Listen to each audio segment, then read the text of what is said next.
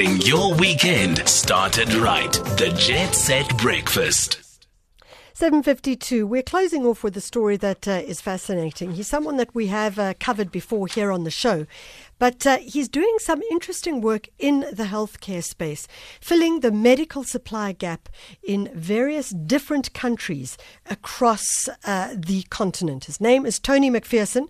Tony, um, you are an entrepreneur. Remind me, are you are you 20 or 21 now? Hi, Michelle. I'm currently 20.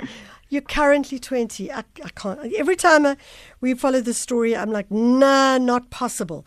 So tell us exactly what it is that uh, you do. McPherson Trading, what is it that you do and the countries that you currently service? McPherson Trading is one of my new companies.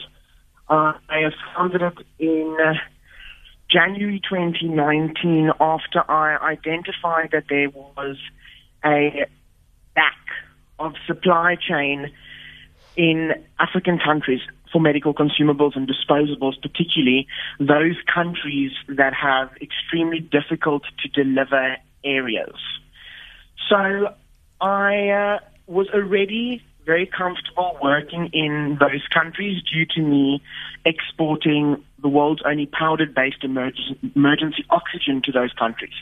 So I already kind of knew the different laws pertaining to import permits and the shipping regulations, has packing, etc., etc.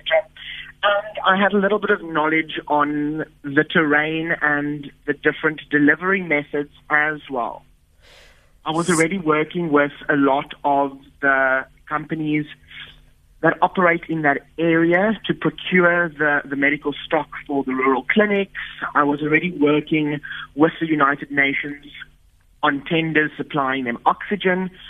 So I kind of just launched this company after I realized that there really is a lack of access to medical consumables and disposables. Yeah. And I launched it without having to buy any stock, without having to, in the beginning, increase my, my staff volumes because it was really just a tender-based procurement consulting company. So, and within three months, the company just, just took off. When when these outreach programs and the, the clinics realized they now can efficiently and quickly access stock.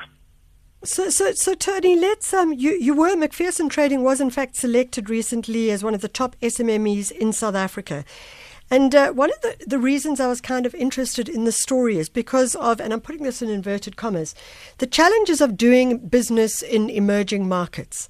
And when I look at the list of um, countries that you have serviced Mali, Malawi, Tanzania, the Democratic Republic of Congo I'm very aware of what those challenges are. I mean, I look at even the DRC, the Democratic Republic of Congo, the roads there are a disaster. How to get things across borders. I recently heard of a large corporate that um, gets their product across borders on bicycles because they can do it um, tax free, but they can also support uh, small businesses, etc. Yes, there are some real challenges that we do face in the emerging countries some of the most interesting work that I've done for a tender. I can't reveal who the client was, but it was a tender in the DRC. And the, the area where we had to deliver was so landlocked with extremely bad access roads yeah. that there was no way we could send delivery vehicles in there. So what we did was I consigned all the stock from around the world. I consigned from China, from Germany, and from the US as well. I consigned in a facility in Kinshasa. And from there, we sent it on delivery vehicles to a to the, to the closest open pan of area nearest to the delivery point. And we actually had to lift the crates with helicopters and deliver them with helicopters that was some of the most interesting work that I've had to do in the Congo. Jeez.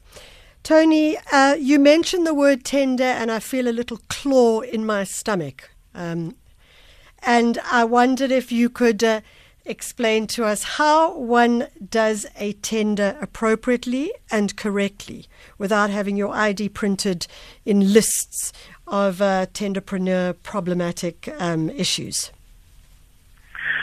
So basically, how, how the tenders work with these foreign nationals are very similar, but at the same time incredibly different to how the tender process in South Africa works.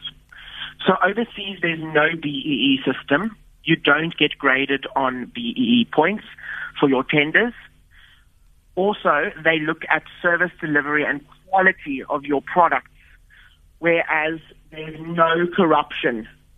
Well, let's put it this way there's very, very little corruption that I've heard of when it comes to tendering for these big corporates and outreach programs that work in Africa in, in rural healthcare.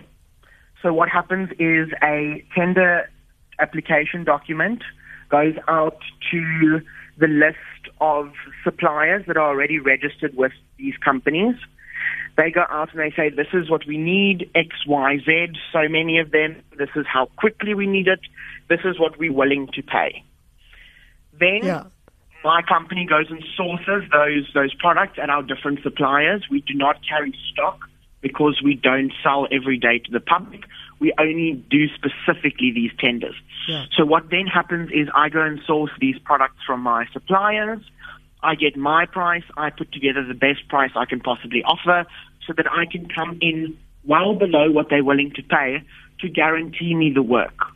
That also enables me to have a very good standing with the company so that next time they realize that my products are of quality, I ship quickly, I handle all the all the uh, service afterwards, as well as I'm affordable. Yeah.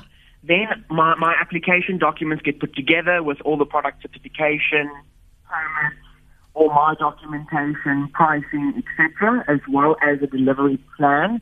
That's very important when uh, doing these tenders for the medical products to be delivered in the difficult to deliver regions is we have to have a delivery plan. The client wants to see how do we plan on getting the products to Yeah. the delivery spot when no one else can I mean, uh, then all these all these documents get sent through, and we normally find out in about a week if we got it or not. Okay, Tony, we need to get out of here because we have to go to the news.